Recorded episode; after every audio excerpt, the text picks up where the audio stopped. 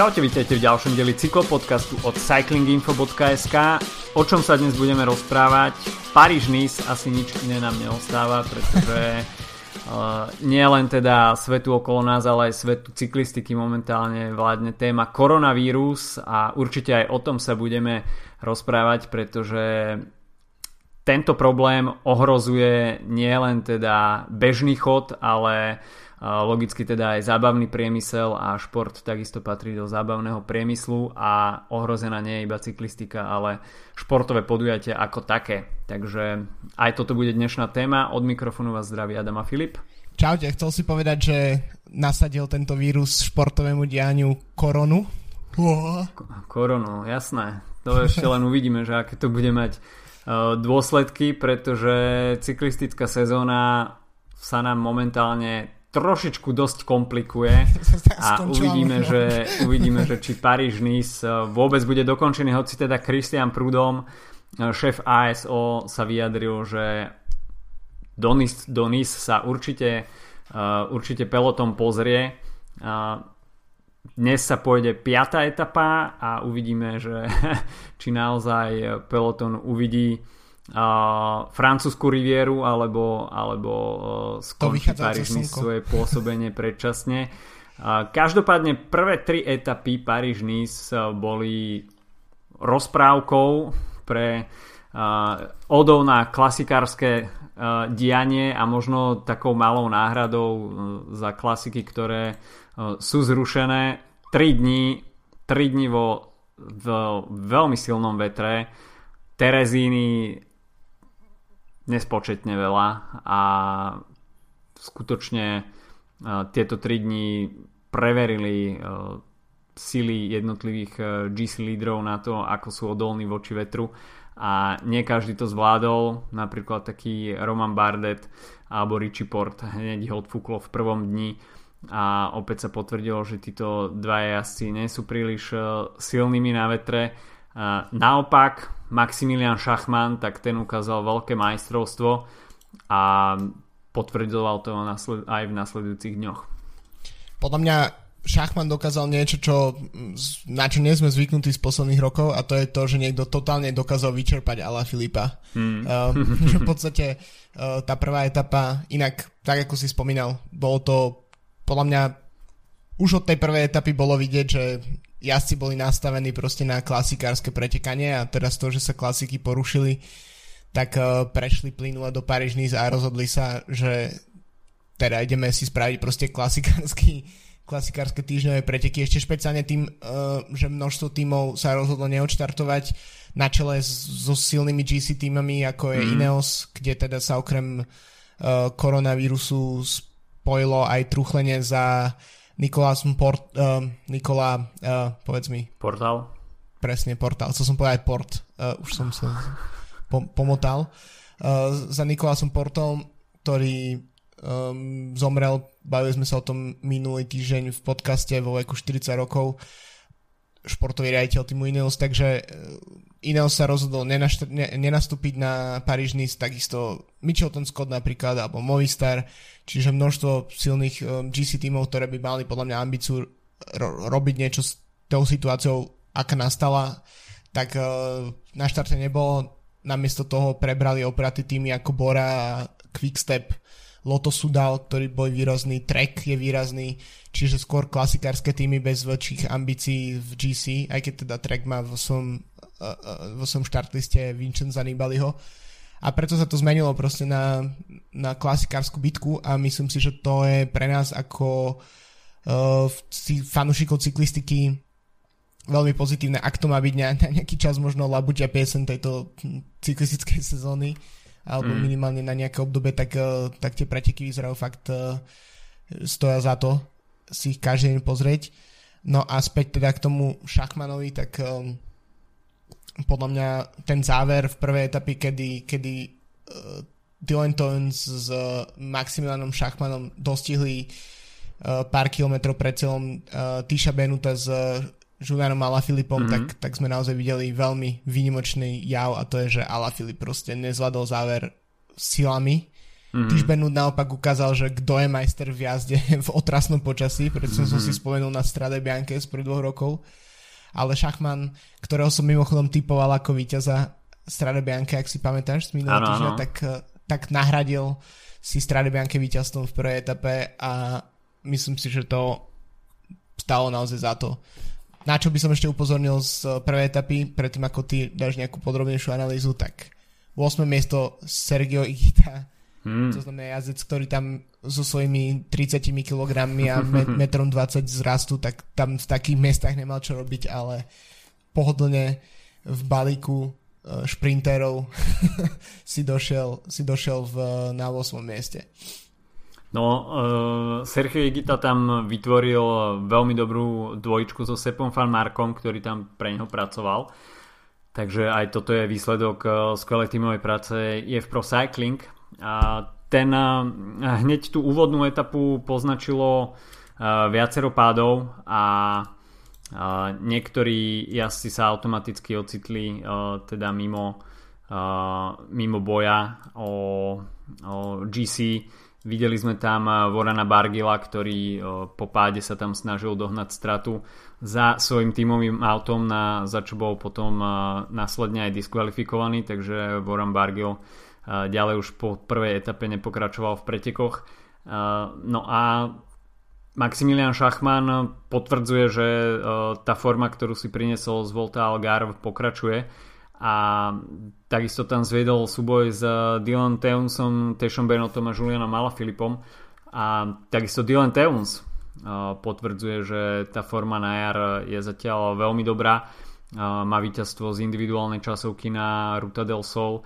Takisto tam mal v podstate vo všetkých etapách umiestnenie v top 10, takže tá forma je u Dylana Teunsa takisto veľmi dobrá. No a tiež Beno Julian Alaphilippe, ľudia, ktorí sú veľmi, dobré, sú veľmi dobrí v klasikách, obidvaja víťazí Strade Bianche, takže to hovorí tiež samo za seba a nepríjemné počasie im vôbec nie je cudzie. Etapa číslo 2, tak tam tá veterná smršť pokračovala ďalej. Tento raz však sa očakával šprinterský záver, ku ktorému nakoniec prišlo, ale bol to šprint naozaj veľmi, veľmi oklieštenej skupiny. A opäť prežil napríklad aj Sergio Igita. opäť Piaté prežil aj, aj Vincenzo Nibali. A Max Schachmann takisto stratil iba minimum času.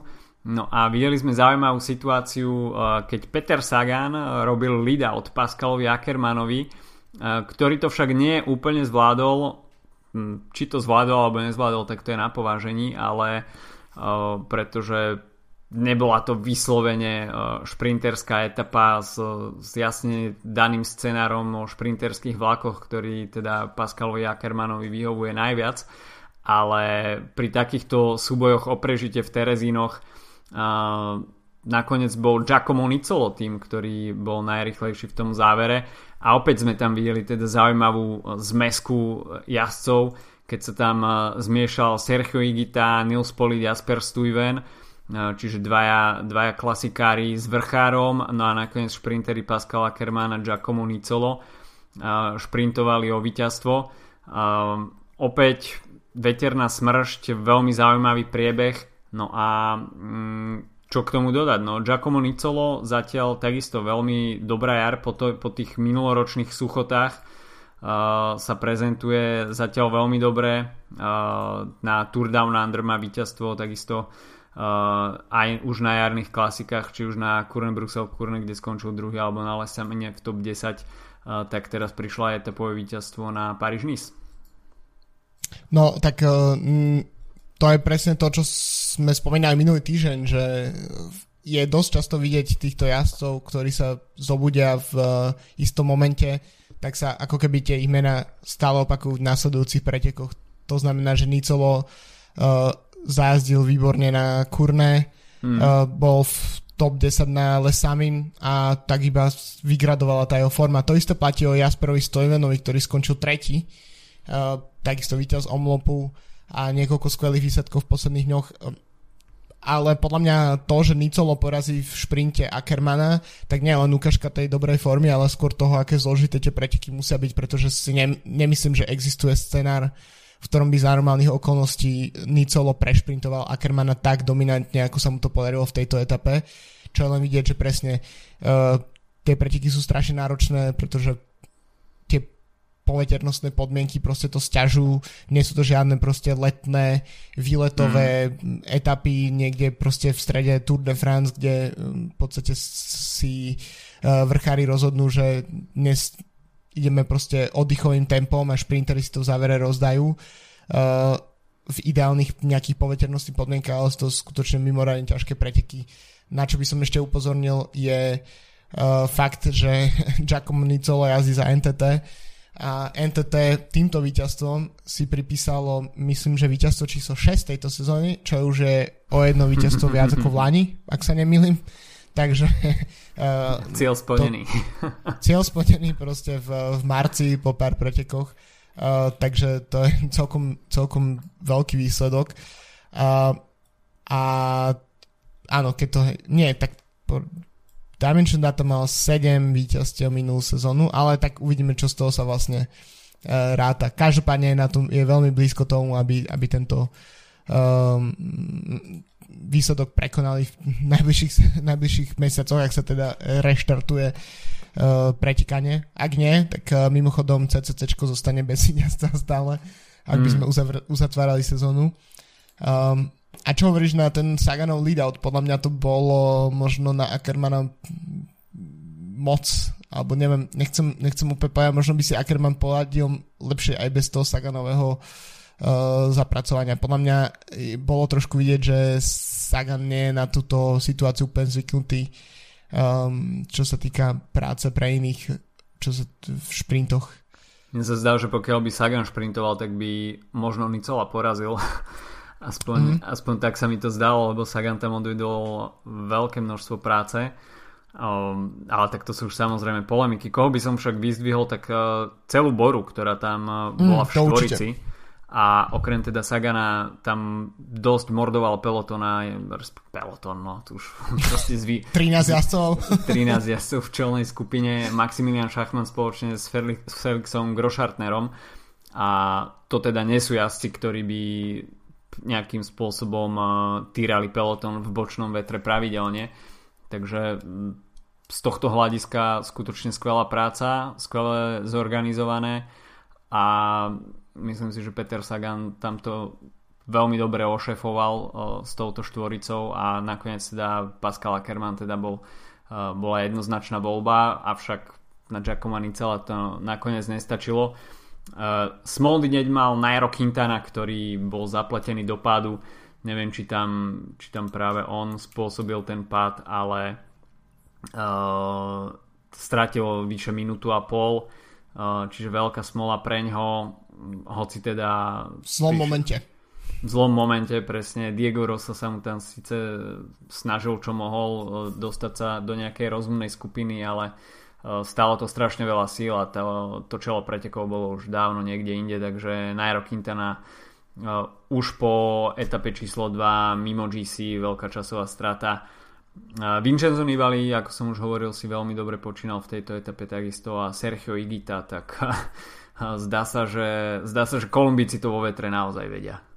No tak mi, minulú sezónu ma, ma Paríž Nice presvedčil uh, Egan Bernal, mm. že dokáže jazdiť na vetre a tento, túto sezónu to je Sergio Ita. Uh, mimochodom som pozrel teda, že aby som nedával zbytočne dole, čo sa týka jeho vzrastu a váhy, tak uh, podľa údajov má 1,66 m a 57 kg. No. Popri tom van Marke má uh, eh, 1,90 m, čiže tam je ten, ten rozdiel. To znamená, že Sergio Igita je ešte o pár centimetrov menší odo mňa, čo je veľmi raritné niekoho stretnúť v dospelom veku. Kto má menej centimetrov ako ja. Takže uh, naozaj výborná práca a ešte okrem toho výborná práca Rafi za ten, uh, mm. za ten kolumbijský majstrovský dres, pretože ten je podľa mňa top.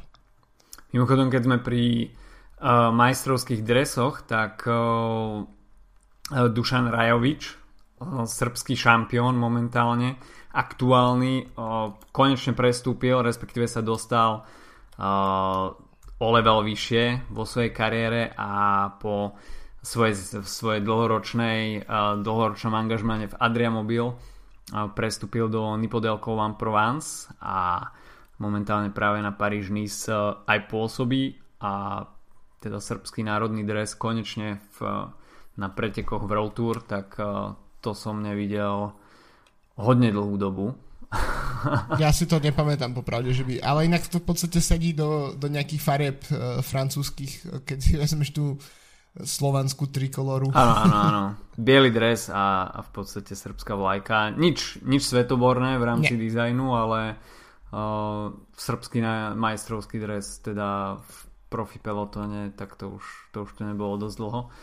Uh, no, tým by sme sa mohli preklenúť do etapy číslo 3 a Peter Sagan nebol ďaleko od víťazstva v tejto etape, avšak uh, Ivan Garcia Cortina uh, bol v tom absolútnom závere najrychlejší. Ivan Garcia Cortina to je zaujímavý jazdec, e, dosť všestranný. Ešte pár rokov dozadu bol schopný vyhrávať aj preteky na Red Hook Crit. a hmm. uh, takisto je to jazdec, ktorý, ktorý vie zajazdiť aj kopce, vie zašprintovať, uh, takisto uh, silný v klasikárskych dojazdoch a pri tomto type jazdca nikdy neviete, že, že ako motika vystrelí, takisto je schopný ťahať dlhé kilometre aj v úniku. A konečne mu to vyšlo aj v takomto type etapy, čo keď ho človek sleduje trošku dlhodobejšie, tak ho vôbec neprekvapuje, ale poraziť v priamom šprinterskom súboji Petra Sagana, tak to chce naozaj veľkú výkonnosť. jo, um, podľa mňa pri Garciovi, Cortinovi už bol to víťazstvo podľa mňa bolo na ňu čas, podľa mňa sme to už očakávali, mm. že to proste musí prísť, možno nie nejak ako, uh, že by sme o tom nejak veľmi rozprávali, ale podľa mňa tie výkony v posledných dvoch sezónach um, napríklad uh, tretie miesto z Montrealu alebo niektoré finiše aj do, dokonca aj na Tour de France alebo um, takisto víťazstvo na Tour of California potvrdzovali, že uh, tento jazdec má veľký potenciál v, presne v takýchto nie úplne čisto šprinterských dojazdoch, ale v podstate ten terén uh, dojazdu tretej etapy to bol čisto taký saganovský terén, ktorý podľa mňa 3-4 roky dozadu by bol Sagan absolútne neporaziteľný na takom niečom. V podstate som non-stop išiel trochu do kopca. Uh, a v jednom momente to proste začalo padať dole a to je podľa mňa niečo, čo nevyhovuje úplne tým čistokrvným šprinterom, ale ja som práve z, z takých klasikárskeho súdka to sedí viac. Uh, takisto pre Bahrain McLaren celkom dobrý úvod sezóny. Mm-hmm. Po také prebudenie, po podľa mňa pomerne spiacej minulej sezóny. A bolo to podľa mňa výkon, ktorý, ktorý naozaj sa oplatí spomenúť, pretože Garcia Cortina tam bol uh, veľmi, veľmi dominantný. Akože vyzeralo to proste, že um, Sagan nemal na ňo podľa mňa nárok v tom, v tom momente. Bol proste jednoznačne dominantný výkon. Mm. Uh, takisto treba spomenúť pád, ktorý ovplyvnil samotný záver. Sam Bennett a toho možno dobehla uh, povedzme to tak karma, keď e, v priebehu etapy tam dával e, lakte a usmerňoval si tam nejakým spôsobom, tak sa mi zdá, že Naira Quintanu. A z toho vrtún, zo zaberu vrtulníka to vyzeralo ako keď tam otec usmerňuje mladšieho syna v rámci tej váhovej kategórie tak nakoniec tieto lakťovačky sa mu v závere vypomstili a vyplietol tam zadné koleso Calebovi Juvenovi sam Bennett si nakoniec toho odnesol celkom krvavé zranenie ruky a ďalej v pretekoch už pokračovať nebude. Čo však asi viacej mrzí Caleba Juvena, ktoré, ktorý tým pádom nemohol figurovať v tom samotnom závere. Takže ten záverečný šprint bez týchto veľkých dvoch šprinterských mien, ale to samozrejme neznižuje, neznižuje cenu víťazstvo, uh, víťazstva Ivana Garcia Cortinu.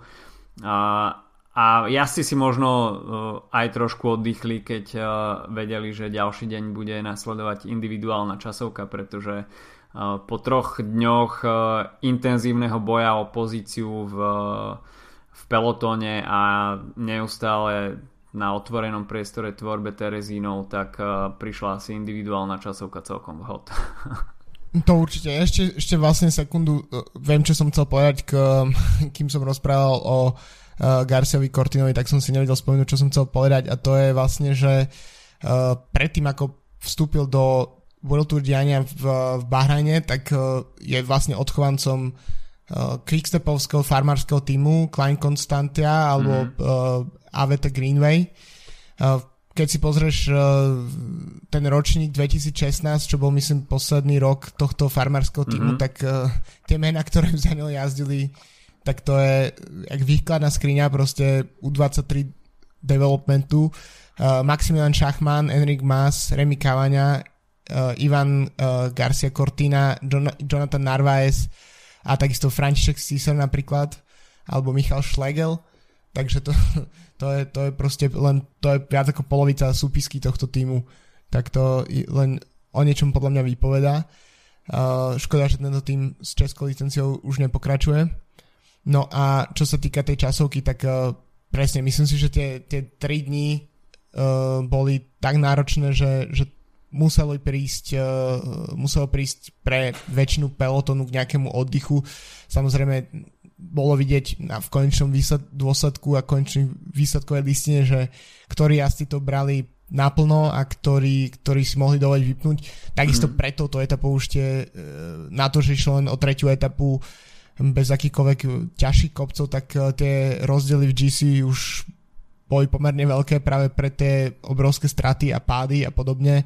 Čiže množstvo jazdcov bolo už totálne mimo hru v GC, takže nie, nie je pre nich dôvod, aby, aby zapli v podstate v tej individuálnej časovke. Uh, tam to proste je vidieť uh, na, na jazdcu ako, neviem, podľa mňa Quintana a podobne, tak proste nemajú dôvod to tlačiť, keď už v podstate ten, uh, ten výsledok je mm, mimo ich dosahu. Mm-hmm. A naopak bolo vidieť, že na, tak uh, Max Schachmann chvíľu vyzeral, že svoju uh, že to, že ten žltý dres naozaj dáva krídla a že proste zapne uh, najväčšie turbo a, a vyhrá mm. dokonca ešte aj individuálnu časovku. Nakoniec uh, si odnesol druhé miesto v takom balíku medzi dvoma dánmi.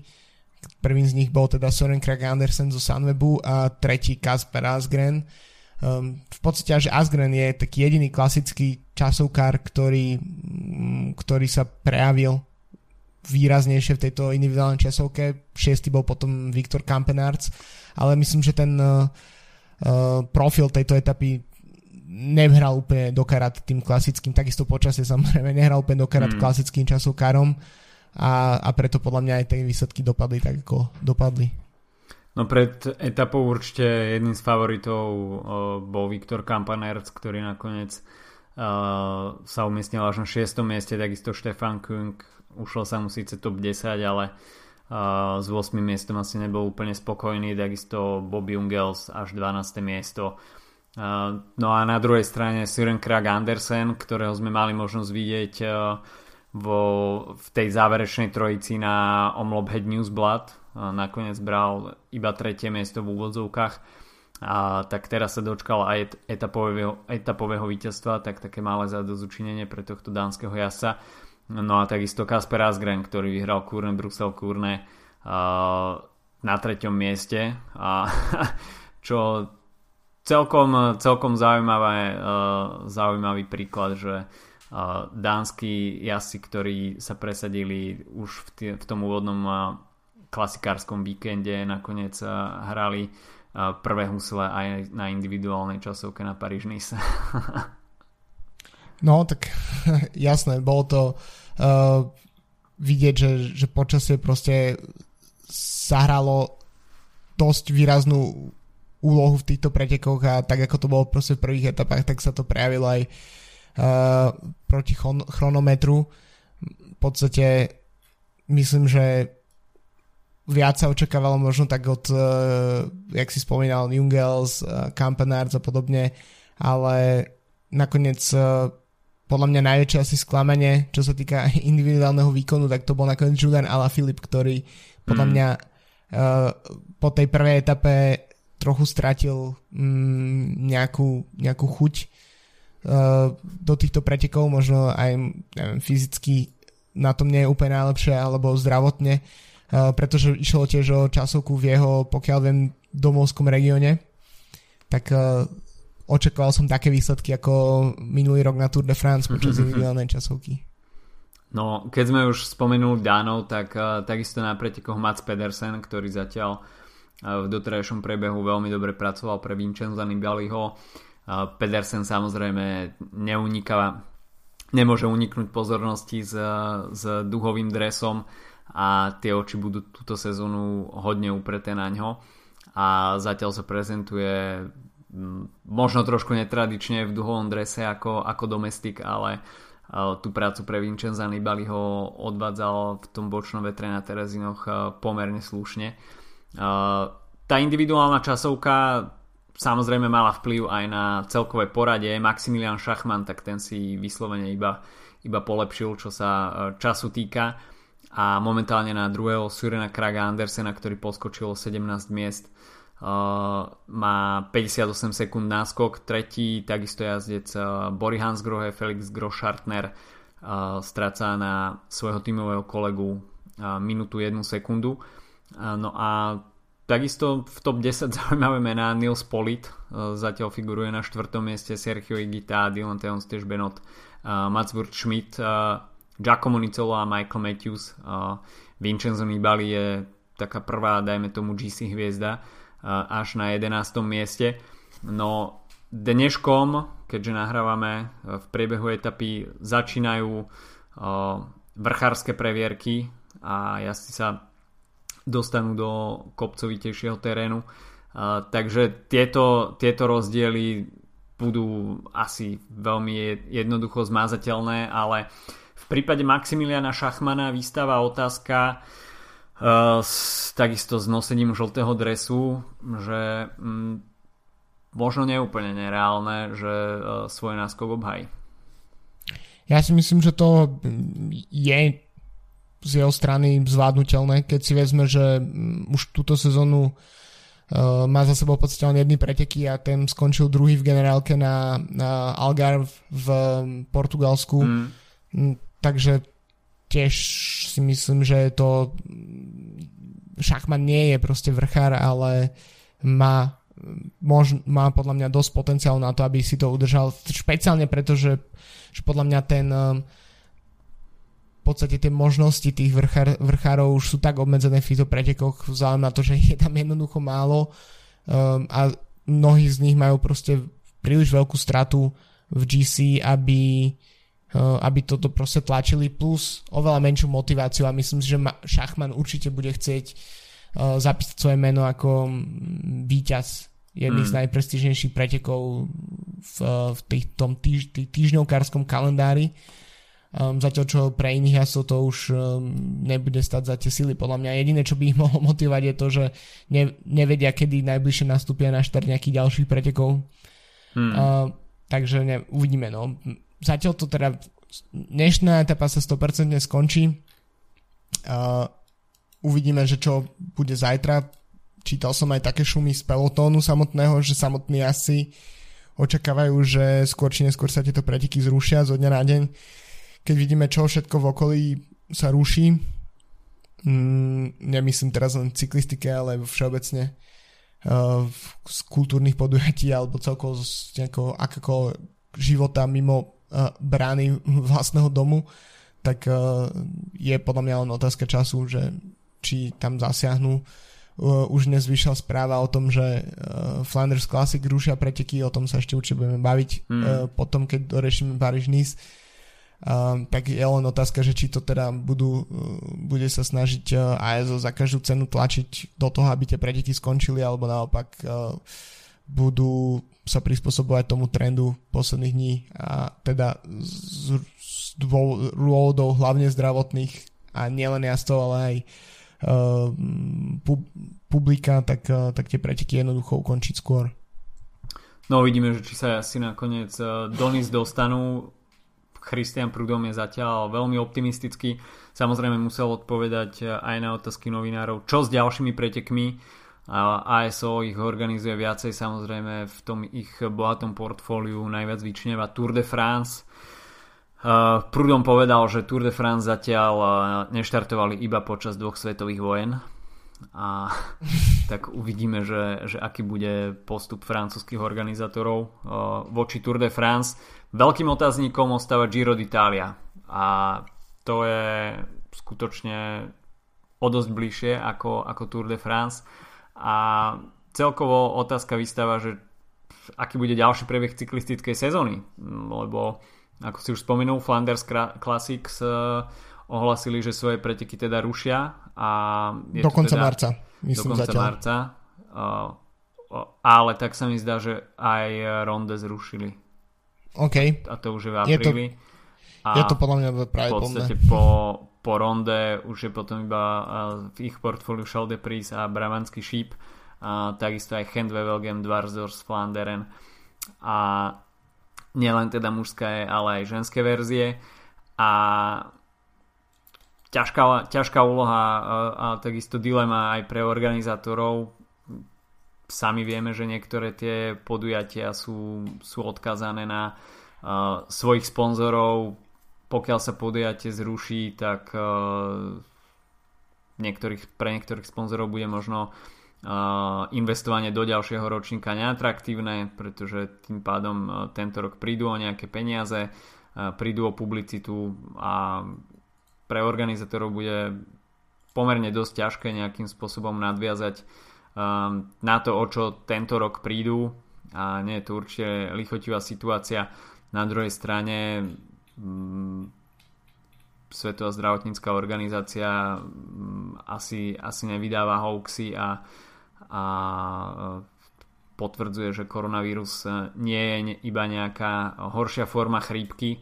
A hoci teda tie mladšie ročníky sú voči, voči vírusu imunnejšie, tak po svete nebehajú iba mladí zdraví ľudia, ale v prípade rozšíreného výskytu tohto vírusu sú výrazne ohrozené iné skupiny obyvateľstva a určite netreba byť egoistický voči, voči týmto ľuďom a pokiaľ tu takéto ohrozenie je, tak si myslím, že lepšie je spraviť striktnejšie preventívne opatrenia a nejakým spôsobom zastaviť ten nejaký reálny život na, na pár týždňov, mesiacov, ako, ako spôsobiť nejakú veľkú katastrofu a Eh, s ktorou sa potom bude, bude nielen Európa vyrovnávať eh, mesiace, roky. No, tak uh, Swift, budeme sledovať mm. e-športy.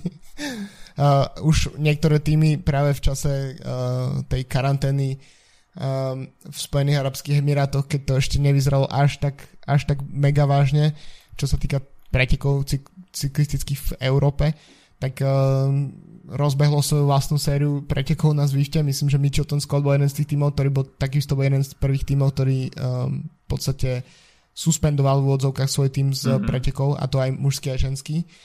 Um, takže myslím, že to je pre mnohých to je cesta, ako sa udržiavať v, v kondícii a mm-hmm. možno, možno z toho niečo bude. No mňa osobne teda sa nebaví veľmi pozerať na uh, ako, ako sa niekto iný hrá play.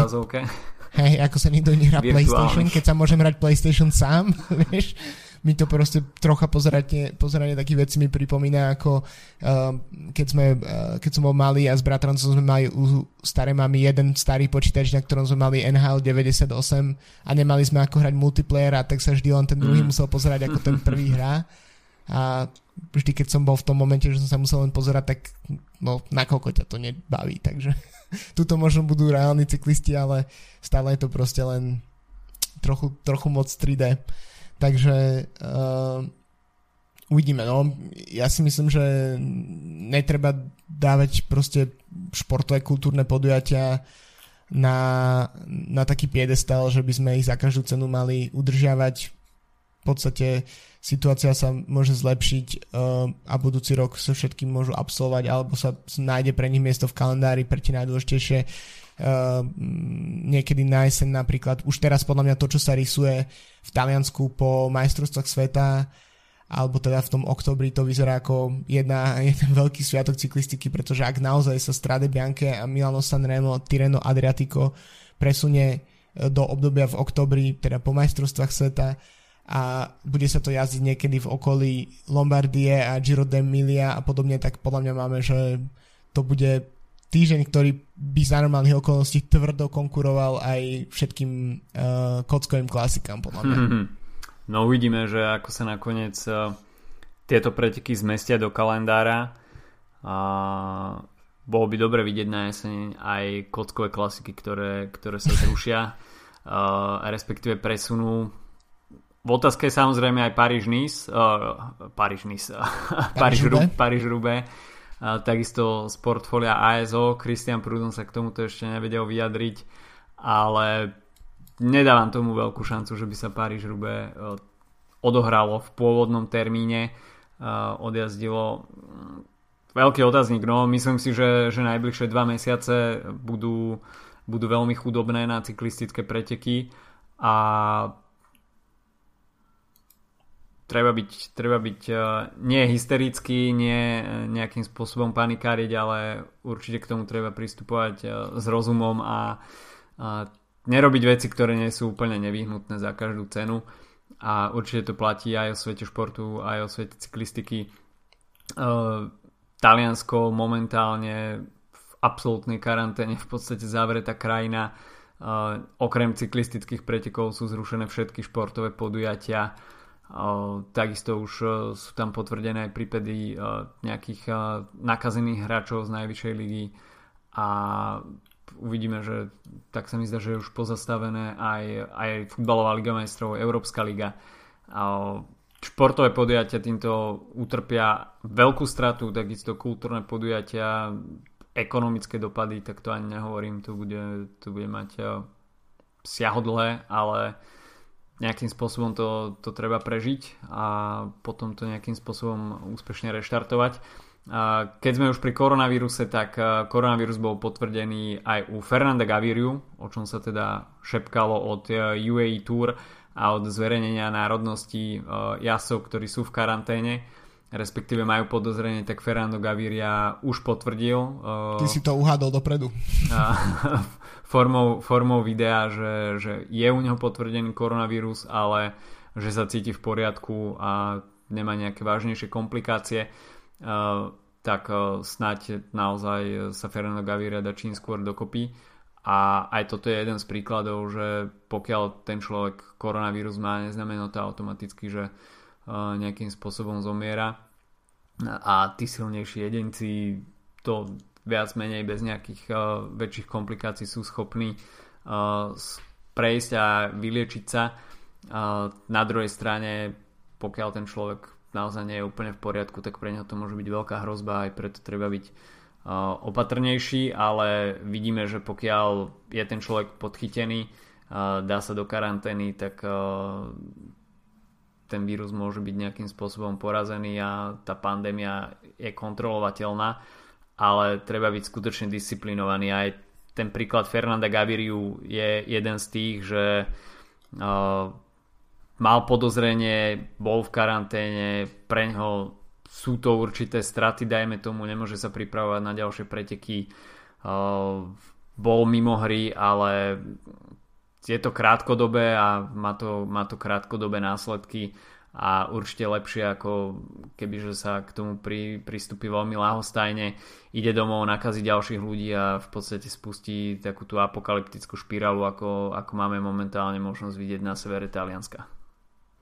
Tak e, je to asi jediný prípad, kedy uh, si ľudia povedia, že cyklista sa vo videu prizná, že bol na niečo pozitívne testovaný a, a, a, ne, a nezmasakrujú ho mediálne.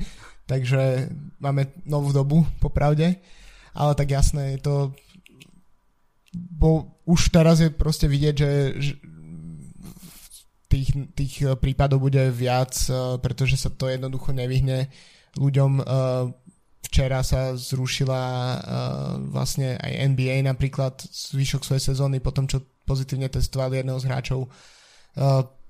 Proste ten to množstvo tých cyklistov, profesionálov, ktorí jazdia, je tak veľké, že to podľa mňa nie je možné, aby to proste demograficky ne, ne, nezasiahlo túto skupinu mm. pretekárov v akokoľvek uh, uh, akýkoľvek izolácii budú žiť a, alebo vychádzať von alebo podobne. Um, takisto treba pamätať na to, že cyklisti sú je, ako výkonnostní športovci jedni z tých, ktorých imunita je non-stop podľa mňa na hrane toho, čo mm. vlastne je organizmus schopný zniesť a preto sú podľa mňa náchylnejší na uh, akékoľvek z takýchto uh, vírusových ochorení, pretože to je jednoducho tak, tak to proste je. Určite. Ako vieme to uh, z viacerých príkladov proste malé prechladnutie má veľký vplyv na, na výkon u cyklistov zvlášť a tá imunita je stále napnutá ako prak, takže tam stačí, stačí naozaj málo a ten človek je schopný sa nakaziť. A, takže ako hovorím, no lepšie, lepšie nejakým spôsobom eliminovať to možné riziko a zrušiť podujatia preteky a, a prekonať to nejakým spôsobom a vrátiť sa o, tak klišeovi to ešte silnejšie ako predtým ale o, treba mať samozrejme pochopenie pre, o, pre organizátorov a chcú zabezpečiť o, jednak zdravie pre cyklistov, zdravie pre, o, pre účastníkov, fanúšikov a nevystavovať ich nejakému riziku nákazy a spustenie tej špirály, keď e, potom by to už nadbudlo naozaj nejaké nekontrolovateľné rozmery. Takže e, zdá sa, že cyklistická jar bude, bude veľmi chudobná. Uvidíme, e, či sa nejak situácia vyvinie pozitívnejšie do začiatku Grand Tour. Neviem si predstaviť, že by Giro d'Italia začalo.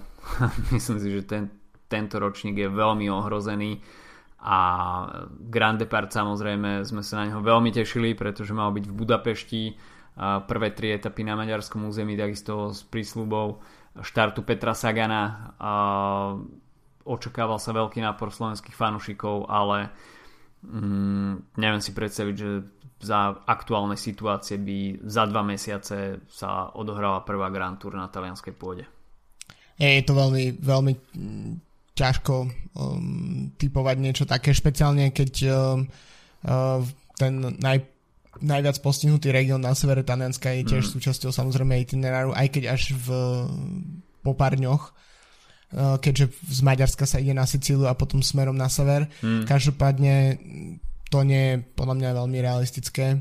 Naopak mám skvelý nápad pre, pre organizátorov z RCS a to teda, že by mohli pospájať jednotlivé talianské jednodňovky, z nich vytvoriť Giro d'Italia a dať to na jeseň a tým pádom nejaký klasikár by mohol vyhrať uh, Giro. A zároveň jednotlivé etapy Gira by boli tie uh, vlastne Milano Sanremo mm.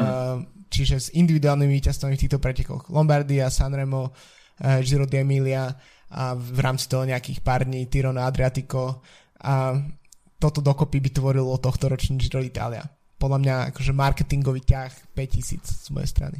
Paráda, napíš to Maurovi Vénimu a... Hej, do karantény. A, a zarobíš Mailand. Mailand Sanremo. Maj... uh, OK, ďalšie preteky, ktoré sú, sú na programe, zatiaľ teda oficiálne, tak eh, by to mal byť styročník pretekov okolo Katalánska. Uvidíme, že či sa organizátori uh, rozhodnú tento, uh, tento jubilejný ručník zrušiť. Zatiaľ to vyzerá tak, že chcú ísť príkladom cesty, ktorú zvolilo, zvolili organizátori Paríž-Nice a že preteky by sa tým pádom odohrali bez, bez divákov, ale to je samozrejme ešte veľmi otázne do štartu ostáva niekoľko dní a neviem, že čo v takejto situácii podniknúť. Španielsko takisto patrí k krajinám, kde je koronavírus pomerne roz, rozsiahle, rozšírený a nie je tam iba pár desiatok prípadov, ale pár stoviek. A, takže neviem, že či je úplne rozumné, rozumné vôbec začínať a, a, tieto preteky a nejakým spôsobom radšej nepresunúť alebo nezrušiť. Samozrejme nie je to úplne ideálna situácia, ale uh, asi netreba byť lahoslený, keď dokázali zrušiť preteky naozaj um, takí veľkí hráči ako sú Flanders Classic, tak uh, preteky okolo Katalánska nepatria medzi, medzi úplnú výkladnú skriňu v tom uh, kalendári UCI. Takisto uh, podľa všetkoho by mal ešte Ron de von Drenthe, van Drenthe štartovať tu, tento víkend. Uh, mužská a ženská edícia v tomto prípade ženská edícia je trošku prestížnejšia ako mužská. Mm. Je to myslím vo World Tour kalendári, ale tiež ťažko očakávať, že tieto preteky na, sa budú diať. Um, ale zatiaľ zrušené, pokiaľ viem, neboli, takže toľko zatiaľ asi k tým belgickým klasikám. Alebo teda holandským v tomto prípade. OK, tak myslím si, že na dnes to asi môže byť od nás všetko a uvidíme, ako sa budú preteky, respektíve správy ohľadom, ohľadom rušenia, respektíve konania pretekov posúvať ďalej. To asi rozlúsknú organizátori v najbližšie dni a uvidíme, o čom sa budeme rozprávať eh, eh, najbližšie diely. O týždeň máme pre vás pripravený rozhovor s Danielom Turkom, takže uh, malý pohľad do zákulisia uh, NTT uh, u tohto oh, nie NTT, Izrael. A, Izrael Startup Nation, jasné. Už sa mi tieto modro-bielo-čierne dresy pletú. OK, počujeme sa opäť o týždeň v rozhovore, ktorý spravil Filip a pri ďalšom regulérnom podcaste snáď čoskoro. Čau, čau. Čaute.